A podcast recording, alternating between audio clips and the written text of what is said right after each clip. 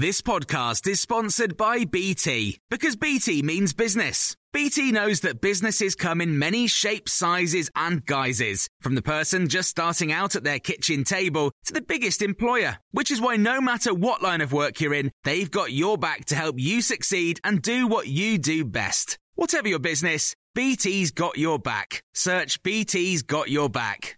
This is a special Times evening briefing for Monday, the 22nd of February. Boris Johnson says the spring and the summer will be seasons of hope as he vowed to steer England out of lockdown for the final time. The Prime Minister's outlined a four stage plan between March the 8th and June the 21st, where restrictions are slowly removed.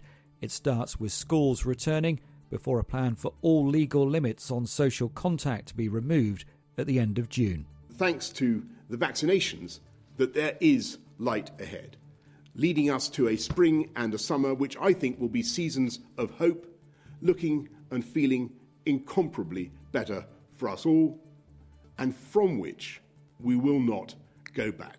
But the Prime Minister repeated his call for caution and said the evidence must be there that the virus is under control.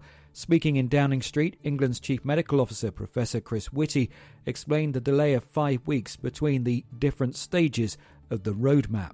He says it takes at least a month to assess the impact of easing lockdown and warns that there are still significant numbers of people with infections in the UK. This is not the end, but this is the point where we can have a steady, risk based, data driven uh, opening up. But everybody must stick to the guidelines as they go through the different stages. Because if we don't do that, then we will get to a stage where the rates go up very high.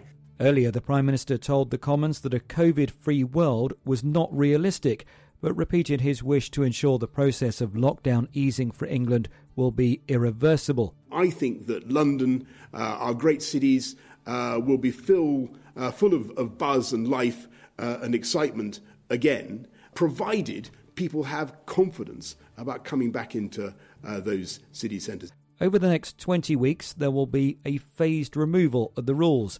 Hospitality will be one of the last sectors to fully reopen, but outdoor venues could operate from April, with more reopening in May. Scotland will outline more details of its lockdown easing on Tuesday, with Wales and Northern Ireland promising reviews of their processes. Crowds could be back in stadia in England from the 17th of May as part of these plans. Large stadia will be able to hold up to 10,000 people, with 4,000 fans allowed at smaller outdoor venues from the middle of May. That means supporters could be back for the EFL playoffs, the Euros, and Wimbledon. Outdoor sport, including football, tennis, rugby, and golf, will be able to resume from the 29th of March, although England Golf says it's extremely disappointed that the sport can't resume sooner. You can hear more on this and all today's stories on Times Radio.